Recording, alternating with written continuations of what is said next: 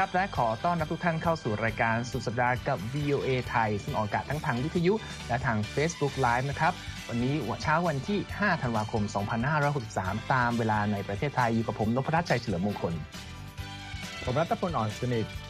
ดิฉันวรังคณาชมชื่น และดิฉันดีที่การกำลังวันค่ะครับในช่วงวันหยุดยาวสุดสัปดาห์นี้นะครับเรายังมีข่าวสารมาอัปเดตรวมทั้งข้อมูลสาระน่าสนใจมาเป็นอาหารสมองให้กับทุกท่านนะครับว่าจะเป็นเรื่องของ จุดยืนของสมาชิกวุฒิสภาสหรัฐเกี่ยวกับสถานการณ์ความขัดแย้งในประเทศไทย การเคลื่อนไหวต่างๆ ในการเมืองสหรัฐจากทั้งประธานาธิบดีโดนัลด์ทรัมป์และว่าที่ประธานาธิบดีโจไบเดนเรื่องของนโยบายการขอแปลงสัญชาติของรัฐบาลสหรัฐ รวมทั้งสถานการณ์ต่างๆ เกี่ยวกับการระบาดของโควิด -19 ที่มีผลกระทบต่อชีวิตผู้คน การทำกิจกรรมฉลองต่างๆ ในช่วงสิ้นปีรวมทั้งธุรกิจบันเทิงด้วยนะครับ ข่าวแรกก็อย่างที่ พูดไปนะครับ เรามาดูเรื่องของท่าทีของวุฒิสมาชิกสหรัฐเกี่ยวกับประเด็นความขัดแย้งในประเทศไทยที่รัฐพลมีข้อมูลมานำเสนอครับ ครับ เรื่องนี้นำโดยคณะกรรมาธิการของวุฒิสภานะครับ ในฝ่ายของเดโมแครตนะฮะโดยสวที่มีตำแหน่งสูงสุดของฝ่ายเดโมแครตในคณะกรรมาการนี้ก็คือ สวเมเนนเดสนะครับ ได้เป็นตัวตั้งตัวตีในการขอเสนอฮะมติ ให้สภาพิจารณาเกี่ยวกับประเทศไทยนะโดยพูดง่ายๆว่าประกาศจุดยืนนะเกี่ยวกับเรื่องการเคลื่อนไหวในประเทศไทย โดยบอกว่านักปฏิรูปในประเทศไทยเนี่ยไม่ได้เรียกร้องการปฏิวัติทางสังคม พวกเขาเพียงต้องการขอการเปลี่ยนแปลงทางการเมือง เพื่อเสรีภาพในการพูดและการชุมนุม และเพื่อให้ประเทศไทยเป็นส่วนหนึ่งของประชาคมประชาธิปไตยนะฮะนั่นก็เป็น ถ้อยแถลงของบ๊อบเมนเดสที่เป็นอุทิสมาชิกของคณะกรรมการนี้ แต่ว่าฝ่ายเดพับลิกันนี้ไม่เข้าร่วมนะในการยื่นมติดังกล่าว ที่เข้าร่วมมีทั้งรวมทั้งหมด 9 คนนะบางคนเนี่ยอยู่ในคณะกรรมการวิเทศสัมพันธ์นะก็คือโดยตรงเลยเกี่ยวกับการต่างประเทศ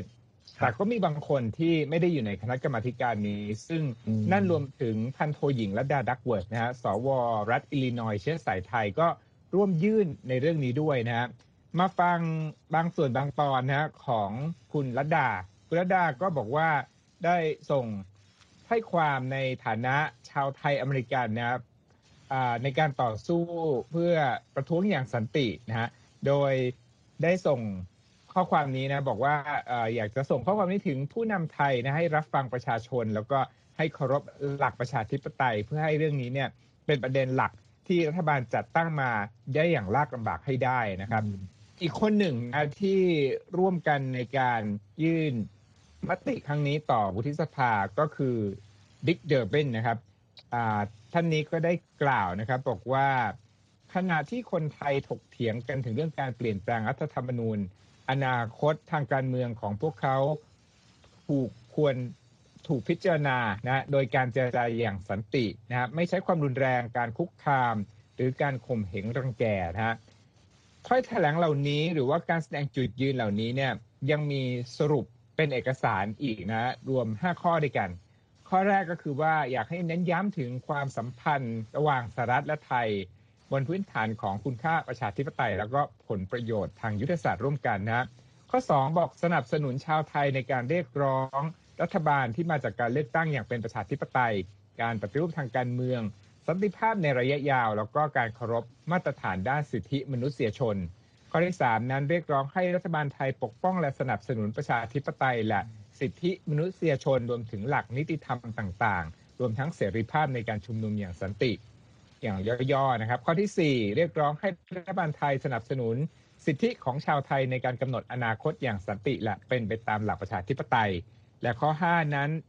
ระบุอย่างชัดเจนว่าการทำรัฐประหารเพื่อแก้วิกฤตทางการเมืองในปัจจุบันนั้นจะทำให้เกิดผลในทางตรงข้าม และอาจส่งผลเสียต่อความสัมพันธ์ไทยกับสหรัฐได้นะครับ ทั้งนี้และทั้งนั้นนะการเดินเรื่องลักษณะนี้ของอสวในการขอให้สภาพิจารณามตินี้เนี่ยเปรียบเหมือนการแสดงจุดยืนทางการเมืองนะ ซึ่งไม่ใช่เรื่องแปลกที่ จะขอเรื่องผ่านให้สภาอนุมัติ หรือว่าพิจารณามติ ในการเป็นสะท้อนถึงจุดยืน เพราะว่าบางครั้งเนี่ยก็ทำเช่นนี้เกี่ยวกับเรื่องการเมืองภายในประเทศเอง เวลานักการเมืองอยากจะแสดงจุดยืนเกี่ยวกับนโยบายของฝ่ายบริหารก็คือทำเนียบขาว ก็พยายามเดินเรื่องลักษณะนี้เช่นกัน ดังนั้นเนี่ยเหมือนกับเป็นการเดินเรื่องเพื่อแสดงทัศนะมากกว่าที่จะให้เกิดผลเชิงปฏิบัตินะครับ เราก็ได้สัมภาษณ์กับชาวไทยด้วยนะครับ ที่เป็นผู้ลี้ภัยทางการเมืองนะ คุณนัทติกาวรธัญวิทย์นะฮะก็ได้บอกว่ารู้สึกดีใจที่วุฒิสภานั้นออกมาเคลื่อนไหวลักษณะนี้นะนั่นก็เป็นย่อๆนะครับ คุณนภัสเกี่ยวกับความคืบหน้าเกี่ยวกับการเมืองไทยผ่านการเคลื่อนไหวของวุฒิสมาชิกพรรคเดโมแครตครับ ครับ ก็จากเรื่องของมุมมองของวิธีสมาชิกของสหรัฐเกี่ยวกับการเมืองไทยแล้วมาดูกับมาดูที่การเมืองสหรัฐที่ก็เป็นประเด็นร้อนต่อนะครับ ว่าหลังเลือกตั้งมาประมาณ 1 เดือนแล้วข้อการรับรองผลการเลือกตั้งอีกทางการก็ออกมาเรื่อยๆแล้ว แต่มีคำถามและคำถามเกี่ยวกับสิ่งที่ประธานาธิบดีทรัมป์น่าจะทำหรืออยากจะทำคุณวรังคณามีรายงานเรื่องนี้นะครับค่ะคุณนพรัตน์คะก็เหลือเวลาอีกไม่ถึง 7 สัปดาห์แล้วนะคะ ก่อนที่ประธานาธิบดีโดนัลด์ทรัมป์ จะหมดวาระการดำรงตำแหน่งนะคะ แล้วก็หนึ่งในคำถามที่ทุกคนเฝ้ารอคำตอบตอนนี้ก็คือว่า จะมีไหมที่ทรัมป์จะประกาศยอมรับความพ่ายแพ้นะคะ ต่อว่าที่ประธานาธิบดีคนใหม่โจไบเดนนะคะ แต่ทั้งนี้ก็ต้องบอกกันก่อนว่าการประกาศยอมรับความพ่ายแพ้นี่ไม่ใช่สิ่งที่เป็นข้อกำหนดหรือว่าต้องปฏิบัติตามทางกฎหมายนะคะ แต่เพียงแต่เป็นธรรมเนียมประเพณีที่ปฏิบัติสืบต่อกันมาแค่นั้นเอง จนถึงวันนี้นะคะ ประธานาธิบดีทรัมป์ก็ยังคงไม่มีท่าทีว่าจะประกาศยอมรับความพ่ายแพ้นะคะ แม้แต่ว่าถึงแม้ว่าทางการของรัฐสมรภูมิหลักๆ เนี่ยจะประกาศให้ไบเดนชนะเลือกตั้งแล้วก็ตาม ซึ่งในวันนี้นะคะไบเดนได้รับคะแนนเสียงจากประชาชนมากกว่าทรัมป์นะคะ เกือบ 7 ล้านเสียงค่ะ แล้วก็คาดว่าเขาน่าจะได้รับคะแนนจากคณะผู้เลือกตั้งหรือ electoral vote เนี่ยนะคะ ประมาณ 306 คะแนน ในขณะที่ทรัมป์จะได้คะแนนเสียง 232 คะแนนนะคะ ซึ่งเป็นตัวเลขเดียวกับที่ทรัมป์เคยได้นะคะ เมื่อ 4 ปีก่อนทรัมป์ก็เอาชนะฮิลลารีคลินตัน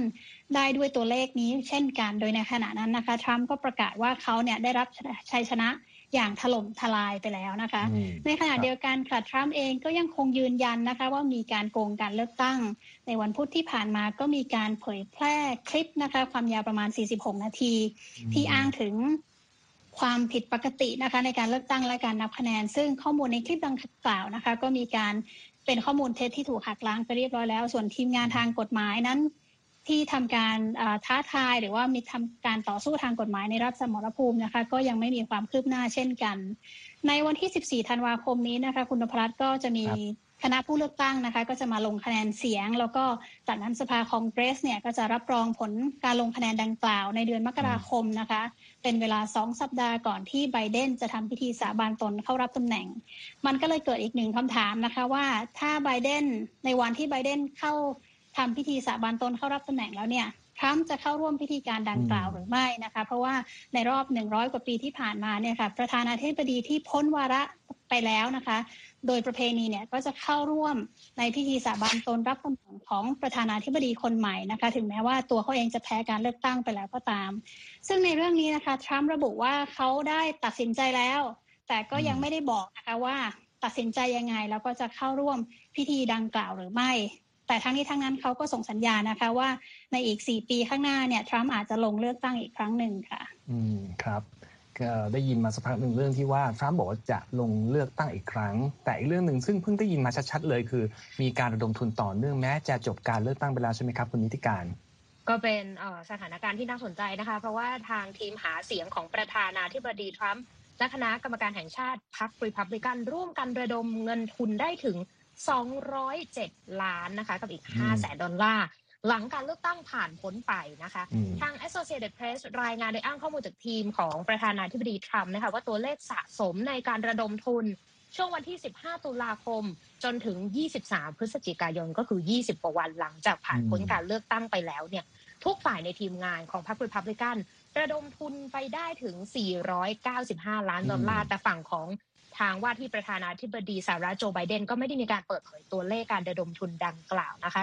ทีนี้การระดมทุนของพรรครีพับลิกันดำเนินมาอย่างต่อเนื่องหลังจากผ่านพ้นการเลือกตั้งสหรัฐไปค่ะ เป็นส่วนหนึ่งของแผนงานค่าใช้จ่ายในการต่อสู้คดีในชั้นศาลนะคะ เพื่อเปลี่ยนแปลงผลการเลือกตั้งของประธานาธิบดีทรัมป์ซึ่งตอนนี้ก็อย่างที่คุณวัฒนาบอกไปก็คือ ยังไม่ออกมายอมรับความพ่ายแพ้ในการเลือกตั้งครั้งนี้ แล้วก็ยังคงกล่าวอ้างอย่างต่อเนื่องนะคะ ว่า การเลือกตั้งครั้งนี้มีการทุจริตเกิดขึ้นนะคะ ทีนี้ผู้จัดการทีมหาเสียงของประธานาธิบดีทรัมป์ก็ระบุในแถลงการว่า การระดมทุนต่อเนื่องจะช่วยสนับสนุนจุดยืนของประธานาธิบดีทรัมป์ในการต่อสู้เพื่อสะสางกระบวนการเลือกตั้งอันทุจริตในหลายพื้นที่ทั่วประเทศนะคะ แต่ว่าทางพันธมิตรทั้งหลายที่พยายามยื่นเรื่องฟ้องศาลในรัฐสภรภูมิหลายคดีเนี่ยเท่าที่ผ่านมาก็ยังไม่มีการนำเสนอหลักฐานที่พิสูจน์คำกล่าวอ้างดังกล่าวได้เลยค่ะ ครับก็ ก่อนถึงวันที่ทางว่าที่ประธานาธิบดีไบเดนรับตำแหน่งจะดูนะครับว่าคดีจะไปทิศทางไหนต่อ จากการเมืองภาพรวมของสหรัฐเรามาดูเรื่องประเด็นใกล้บ้านของพวกเรามากดีกว่านะครับ เป็นเรื่องของหน่วยงานแม่ของ VOA ที่ถูกสั่งให้มีการตรวจสอบใช่ไหมครับคุณรัตพลตอนแรกใกล้บ้านนี่ก็นึกอยู่ว่าหน่วยงานไหนนะครับ ก็คือ USAGM นะครับ เป็นหน่วยงานแม่ของ Voice of America แล้วก็องค์กร broadcasting หรือว่าเผยแพร่กระจายเสียงของอ ภายในเครืออีกหลายองค์กรด้วยกันนะล่าสุดนะครับสำนักงานที่ปรึกษากฎหมายของรัฐบาลกลางที่ชื่อว่า Office of Special Counsel ซึ่งก็คือเป็นหน่วยงานที่ขึ้นตรงกับรัฐบาลกลาง แล้วก็เป็นหน่วยงานอิสระนะฮะทำหน้าที่ก็คือปกป้องผู้ที่แจ้งเบาะแส ว่าต้องสงสัยว่าเกิดการกระทำผิดภายในหน่วยงานเนี่ยก็ได้ออกจดหมายเมื่อวันที่ 2 ธันวาคมโดยระบุว่า ทางสำนักงานของของหน่วยงานนี้เนี่ยพบความเป็นไปได้อย่างมีนัยสำคัญว่าอาจเกิดการกระทำผิด ตามข้อมูลของผู้แจ้งบุตรบอแสว่ามีการกระทำผิดที่ USAGM นะฮะจดหมายระบุนะครับว่าไมเคิลแพคซึ่งเป็น CEO ของ USAGM เนี่ยจะต้องตรวจสอบข้อกล่าวหาของผู้แจ้งเบาะแสเหล่านี้ ซึ่งส่วนใหญ่จะไม่ประสงค์จะออกนามนะฮะคราวนี้ถือเป็นความท้าทายที่เพิ่มขึ้นต่อเนื่องต่อ CEO ของ USIGM นะฮะหลังจากที่สารรัฐบาลกลางสหรัฐได้ออกคำสั่งยับยั้งชั่วคราวก่อนหน้านี้นะฮะโดยห้ามให้ไมเคิลแพคและเจ้าหน้าที่ที่เขาเป็นคนแต่งตั้ง เข้าแทรกแซงการตัดสินใจด้านการทำข่าว หรือละเมิดสิทธิของนักข่าวที่ได้รับการคุ้มครองโดยรัฐธรรมนูญสหรัฐตามมาตราการแก้ไขรัฐธรรมนูญข้อที่ 1 หรือว่า first amendment นะฮะผู้สื่อข่าว VOA ก็ได้ถามไปยัง USAGM พื่อที่จะขอความเห็นแต่ว่ายังไม่ได้รับการตอบกลับนะฮะข้อกล่าวหาที่ถูกระบุในเอกสารของหน่วยงาน Office of Special Counsel นั้นก็มีหลายประเด็นนะฮะเช่นนะฮะเรื่องการบริหารงานผิดพลาด เรื่องการละเมิดกฎที่ช่วยปกป้องการทำข่าวอย่างอิสระของนักข่าวภายในองค์กรนะครับตามปกตินะครับเมื่อหน่วยงานรัฐได้รับแจ้งจากสำนักงานดังกล่าวก็จะต้อง ทำตามการแนะนำก็คือให้มีการสอบสวนว่าเกิดการกระทำผิดหรือไม่ภายใน 60 วัน แต่ว่าขอยืดระยะเวลาได้นะและข้อมูลสรุปจากสำนักงานนี้ก็จะต้องมีกำหนดส่งต่อไปยังรัฐสภาสหรัฐ แล้วก็ประธานาธิบดีอเมริกันครับคุณนพรัตน์ครับขอบคุณมากครับคุณรัตพลสำหรับความคืบหน้าของหน่วยงานแม่ของเราว่าเกิดอะไรขึ้นนะครับ อีกประเด็นที่อยากมาฝากวันนี้เป็นเรื่องของการเปลี่ยนแปลงนโยบายของรัฐบาลสหรัฐในการมอบสัญชาติอเมริกันให้กับคนต่างชาตินะครับเป็นการเปลี่ยนแปลงอะไรหรอครับคุณนิติการ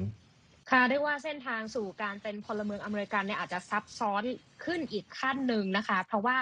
ตอนนี้นะคะ ผู้มีสิทธิ์ยื่นขอสัญชาติอเมริกันในปีนี้เนี่ยจะต้องเตรียมรับมือกับข้อสอบที่เยอะขึ้นและยากขึ้นไปทีละเปราะนะคะ เยอะขึ้นอย่างไร ข้อสอบใหม่เนี่ยที่จะมีผลกับผู้ที่ยื่นขอสัญชาติอเมริกัน หลังจากวันที่1ธันวาคมปีนี้นะคะต้องต้องทำข้อสอบ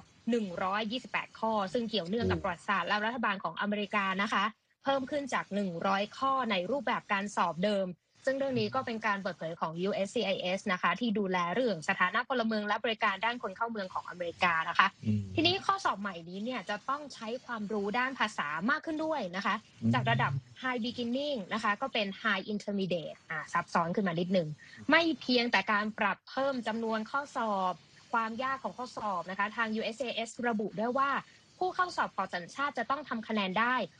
60%ขึ้นไปนะคะ และส่วนใหญ่เนี่ยมีการเปลี่ยนแปลงเนื้อหาในคำถามด้วย ก็คือไม่ได้ถามตรงๆ เหมือนข้อสอบรูปแบบก่อน ก็ยกตัวอย่างนะคะ อย่างเช่นคำถามที่ว่าใน 13 รัฐแรกของอเมริกาจงระบุ 3 รัฐในนั้น ก็จะเพิ่มเป็นจาก 3 รัฐเป็น 5 รัฐนะคะอาจจะซับซ้อนขึ้นมานิดนึงนอกจากนี้ผ่าน step ข้อสอบไปแล้วนะคะ ก็จะมีการสัมภาษณ์ของผู้ที่ขอสัญชาติอเมริกันอีกทอดหนึ่ง ซึ่งเขาก็บอกว่าการสัมภาษณ์กับทางเจ้าหน้าที่นะคะ จะต้องตอบให้ถูก 12 ข้อจาก 20 ข้อ ก็คือถาม 20คำถามเหมือนเดิม แต่เพิ่มเติมคือจะต้องตอบถูก 12 จาก 20 จากเดิมที่ถูก 6 ข้อจาก 10 ข้อก็คือไม่ต้องถามต่อแล้วก็ได้นะคะ นั่นก็เป็นกระบวนการของการขอสัญชาติอเมริกันที่เปลี่ยนแปลงไปที่นี่เหตุผลของ USAS ก็บอกว่าเป็นการปรับปรุงครั้งแรกในช่วงนับตั้งแต่ปี 2008 เป็นต้นมา เพื่อปรับปรุงให้มีความทันสมัยเป็นปัจจุบันมากขึ้น แล้วก็ทำให้พลเมืองใหม่ของอเมริกาเนี่ย มีความเข้าใจถึงความเป็นไป แล้วก็ความสำคัญของพลเมืองอเมริกันด้วยนั่นเอง ทีนี้นักเคลื่อนไหวเพื่อผู้อพยพในอเมริกาก็ออกมาวิพากษ์วิจารณ์การปรับเปลี่ยนข้อสอบใหม่ที่เกิดขึ้นนะคะ อย่าง Woodrow Wilson National Fellowship Foundation ก็บอกเลยนะคะว่า จริง ๆ แล้วข้อสอบที่เห็นเนี่ย ชาวอเมริกันที่เกิดในอเมริกาเพียงหนึ่งในสามเท่านั้นนะคะ ที่จะสามารถทำข้อสอบรูปแบบนี้ผ่านนี่นี่ก็เป็นการเปรียบเทียบของเขา ตัวแทนอีกฝั่งหนึ่งก็บอกว่า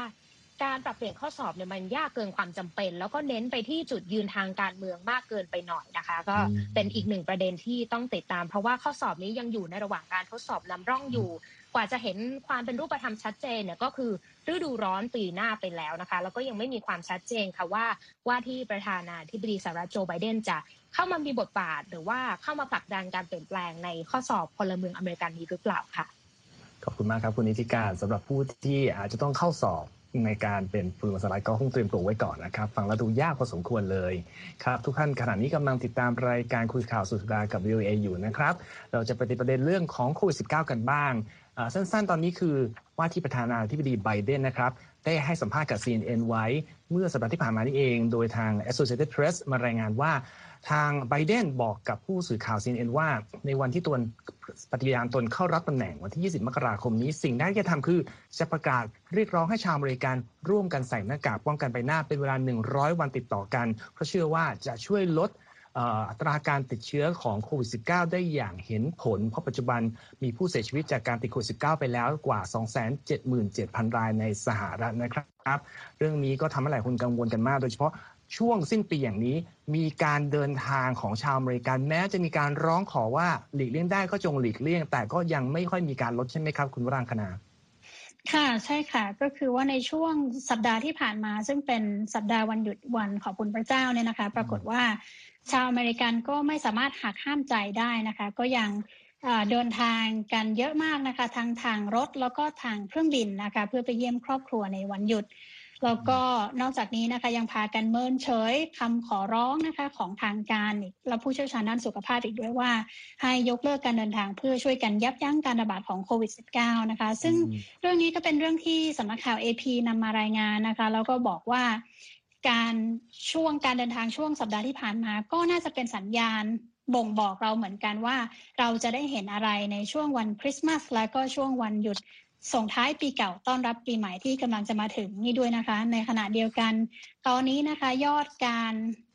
เข้ารับการรักษาในโรงพยาบาลเนื่องจากติดโควิด -19 แล้วก็ยอดการเสียชีวิตจากโควิด -19 นะคะ ก็พุ่งสูงสุดขึ้นมากในสัปดาห์นี้นะคะ ซึ่งหนึ่งสัปดาห์หลังจาก วัน Thanksgiving เท่านั้นเองนะคะ โดยมีอัตราการเสียชีวิตเนี่ยถึง 3,100 รายในวันพฤหัสบดีที่ผ่านมานะคะ แล้วก็เป็นเป็นสถิติที่เสียชีวิตภายในวันเดียวนะคะ ที่สูงที่สุดในปีนี้ทำลายสถิติเก่าที่มีไว้ในช่วงฤดูใบไม้ผลิที่หลังจากมีการเริ่มระบาดในช่วงแรกๆนะคะ โดยการเดินทางทางรถยนต์นะคะ คุณนพรัตน์ลดลงก็จริงนะคะ แต่เป็นการลดลงเพียง 5%เท่านั้นถ้าเทียบกับปีก่อนที่ไม่มีโควิด -19 นะคะ ส่วนการเดินทางผ่านทางสนามบินนะคะ ก็พบว่า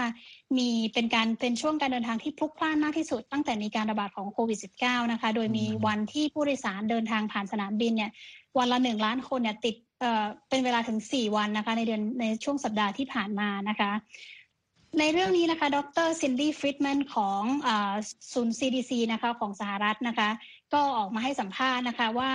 ในจำนวนผู้โดยสารนับล้านคนที่เดินทางในช่วงนี้นะคะ หากมีเพียงไม่กี่คนที่ติดเชื้อโควิด แต่ว่าไม่แสดงอาการนะคะ ก็สามารถแพร่กระจายให้คนได้มากถึงเป็นแสนแสนคนนะคะ ในช่วงนี้เพราะว่ามันมีการเคลื่อนย้ายของมวลชนมากนะคะ แต่ในขณะเดียวกันทาง CDC เองก็ยอมรับนะคะ ว่าห้ามเอาไม่อยู่แล้ว จนต้องแนะนำให้คนอเมริกันเนี่ยทำการตรวจเชื้อโควิดนะคะ ก่อนเดินทางแล้วก็หลังเดินทางด้วยนะคะ ในขณะเดียวกันนะคะ สัปดาห์นี้ก็พบว่าเริ่มมียอดผู้ติดเชื้อนะคะ ที่คาดว่าน่าจะเกิดจากการเดินทางเมื่อสัปดาห์ที่แล้วเนี่ยค่ะเพิ่มมากขึ้นนะคะ เช่นในเขตหนึ่งในเขตเคาน์ตี้หนึ่งในรัฐ นิวยอร์กนะคะ ก็พบว่าประมาณ 40%ของผู้ป่วยโควิดในสัปดาห์นี้นะคะล้วนแล้วแต่เป็นผู้ที่เดินทางหรือผู้ที่ออกนอกสถานที่ไปในช่วง Thanksgiving หรือช่วงวันหยุดขอบคุณพระเจ้ามาทั้งนั้นนะคะทำให้เป็นการเพิ่มภาระให้กับเจ้าหน้าที่สาธารณสุขด้วยนะคะ ที่นอกจากต้องมารักษาแล้วเนี่ยยังต้องไปทำการตรวจ contact tracing นะคะ หรือว่าตรวจย้อนไปหาว่ามีใครใกล้ชิดกับผู้ป่วยหรือไม่นะคะ แต่ทั้งนี้ทั้งนั้นนะคะสำนักข่าว AP ก็รายงานค่ะว่าคนอเมริกันหลายคนนะคะ ที่เดินทางในช่วงที่สัปดาห์ที่ผ่านมา ก็บอกนะคะว่าพวกเขาไม่มีความเสียใจนะคะ ไม่ได้รู้สึกเสียใจเลยที่ได้เดินทางไป เพราะว่าถือว่าเป็นการปลดปล่อยนะคะ แล้วก็เป็นการพักผ่อนที่พวกเขารู้สึกว่าโอ้ทำงานจากบ้านมานาน แล้วก็เรียนหนังสือก็เรียนจากบ้านทำงานก็ทำงานจากบ้านนะคะ ดีใจมากที่ได้ไปเจอครอบครัว แล้วก็รู้สึกว่าความรู้สึกอารมณ์ของทุกคนก็ดีขึ้นนะคะ ในขณะเดียวกันทุกคนก็อ้างแล้วก็ยืนยันนะคะ ว่าก็ปฏิบัติตามไกด์ไลน์หรือว่าคำแนะนำของทางการทั้งนั้นที่ในการที่จะช่วยป้องกันไม่ให้แพร่เชื้อโควิด -19 นะคะ นอกจากนี้นะคะที่ เรียกได้ว่าอาจจะน่ากลัวหรือว่าต้องพึงระวังไว้นะคะ ก็คือว่าหลายคนบอกด้วยนะคะว่านอกจากนี้นอกจาก Thanksgiving แล้วนะคะ หลายคนยังวางแผนที่จะเดินทางไปเที่ยวในวันคริสต์มาสนี้แล้วก็ไปพบปะครอบครัวในวันปีใหม่นี้ด้วยค่ะครับก็จริงเรื่องนี้ก็ใช้ได้กับทุกประเทศที่มีการระบาดอยู่แล้วนะครับ ว่าการเดินทางเป็นเรื่องที่มีความเสี่ยงก็คงต้องดูกันดีๆนะครับ ว่าจะไม่ไปแพร่เชื้อหรือติดเชื้อกลับมา ทีนี้ใครเดินทางไม่เดินทางไม่ทราบฮะมีรายงานข่าวว่าเดี๋ยวนี้ซานต้าไม่เดินทางแล้วหรอครับคุณนิติการ ซนต้าก็ต้องเจอ new normal กันทั้งสิ้นนะคะ โดยเฉพาะช่วงโควิดระบาดแบบนี้นะคะ ก็เป็นรายงานของ Associated Press ค่ะเขาไปสัมภาษณ์ซานตาคลอสทั่วอเมริกานะคะว่าพวกเขาต้องปรับตัวยังไงนะคะ และใช้ชีวิตยังไง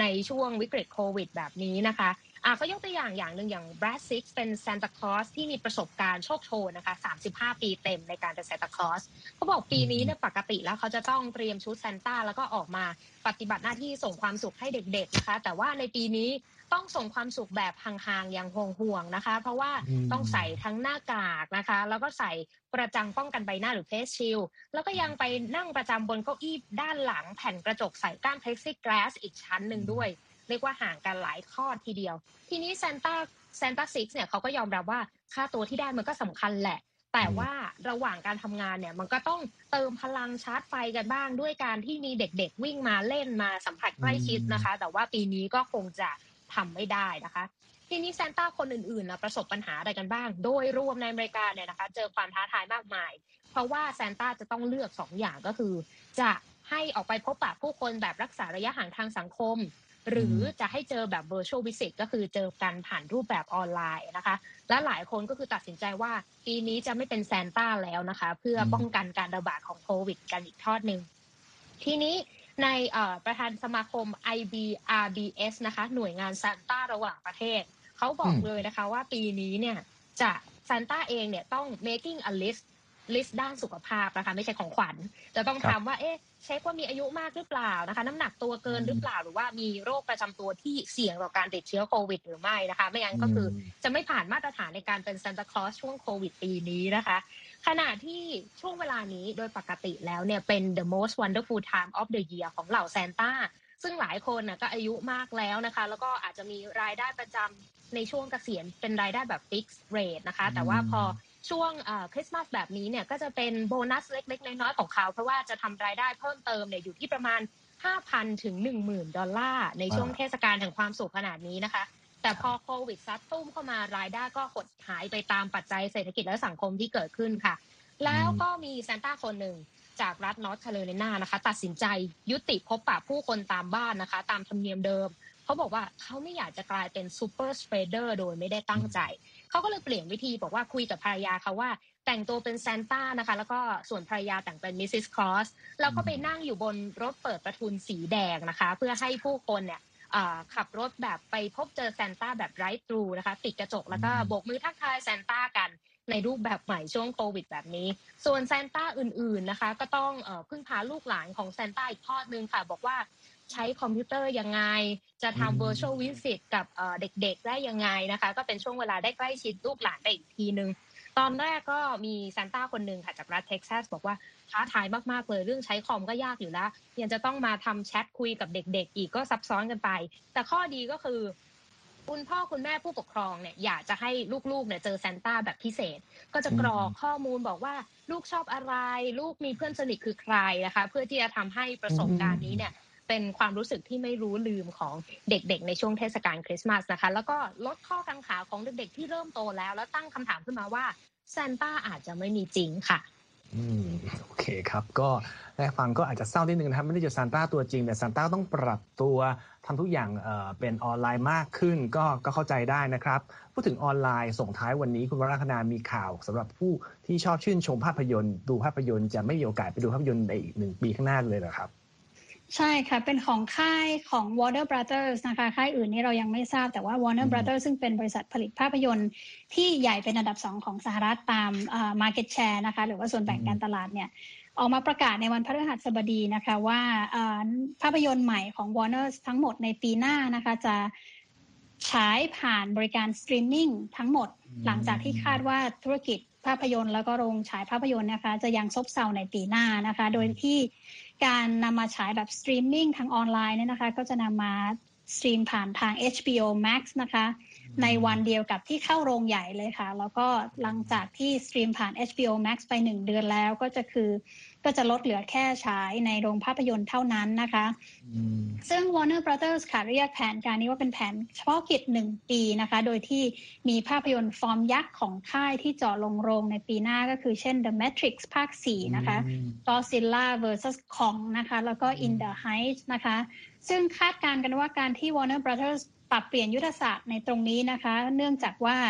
อ่าผลลัพธ์ที่น่าผิดหวังนะคะของการฉายภาพยนตร์แนว action thriller ที่ผ่านมาชื่อเรื่อง Tenet นะคะที่ครับออกฉายในโรงภาพยนตร์เท่านั้นนะคะไม่มีการสตรีมมิ่งแล้วก็ผลลัพธ์ที่ออกมาก็คือ คาดว่าไม่ไม่น่าจะสร้างความพอใจให้กับให้กับบริษัทต้นสังกัดนะคะนอกจากนี้นะคะการล็อกดาวน์ของในช่วงโควิด -19 นี้ก็ส่งผลกระทบอย่างมากต่อธุรกิจโรงหนังนะคะ ซึ่งถึงแม้ว่าหลายโรงเนี่ยจะกลับมาเปิดหลังจากช่วงปลายฤดูร้อนนะคะแต่ว่า ก็ยังไม่สามารถเปิดในตลาดภาพยนตร์สำคัญนะคะ เช่นในมหานครนิวยอร์กหรือในนครครับลอสแองเจลิสได้นะคะ แล้วก็ประมาณ 60%ของโรงที่เปิดเนี่ยก็กลับไปปิดอีกครั้งหนึ่งเพราะว่าไม่มีคนหรือว่าคนก็ไม่กล้ามาดูหนังในโรงนั่นเองค่ะครับก็เป็นเอ่อการรองรับแผนการเอ่อธุรกิจในอนาคตซึ่งใครไม่รู้ครับว่าสถานการณ์จะดีขึ้นอย่างไรก็ขอให้ดีขึ้นแล้วกันนะครับ ก็หมดเวลาของเราครับ ในวันนี้ขอบคุณทุกท่านที่ติดตามนะครับเอ่อ ก็ต้องขอผมนพรัตน์คุณรัตพลคุณรักนาและคุณนิติการต้องขอลาไปก่อนพบกันใหม่นะครับ สวัสดีครับ สวัสดีค่ะ สวัสดีครับสวัสดีค่ะ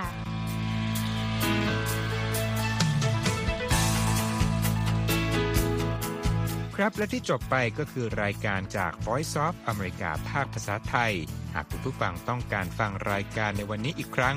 สามารถเข้าไปได้ที่เว็บไซต์ voa thai com และคลิกที่โปรแกรมของเราครับ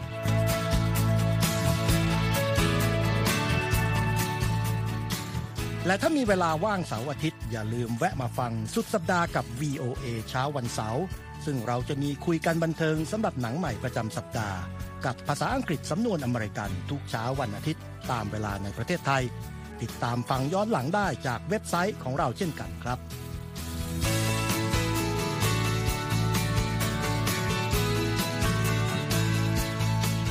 และสำหรับคุณผู้ฟังที่ชอบเรียนรู้ภาษาอังกฤษ ตอนนี้เรามีคอลัมน์พิเศษ Let's Learn English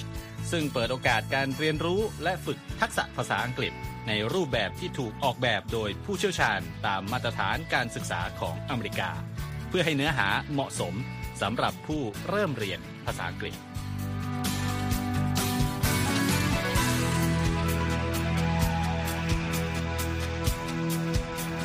ครับเรายังมีวิดีโอที่จัดทำขึ้นเป็นพิเศษ สะท้อนเรื่องราวหลากหลาย ตั้งแต่ชีวิตคนไทยในสหรัฐ ไปจนถึงเหตุการณ์สำคัญต่างๆ ที่เกิดขึ้นในอเมริกา มาเสนอเป็นประจำ ซึ่งติดตามได้ทั้งทางเว็บไซต์ voa thai com Facebook และ YouTube voa thai ครับ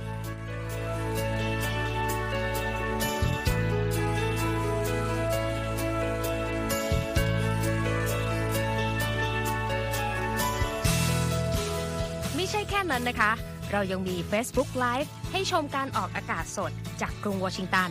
และยังมี Instagram สะท้อนมุมมองสังคมและวัฒนธรรมอเมริกัน บอกเล่าเรื่องราวที่น่าสนใจผ่านภาพถ่ายจากทั่วทุกมุมโลก ให้แฟนรายการได้ follow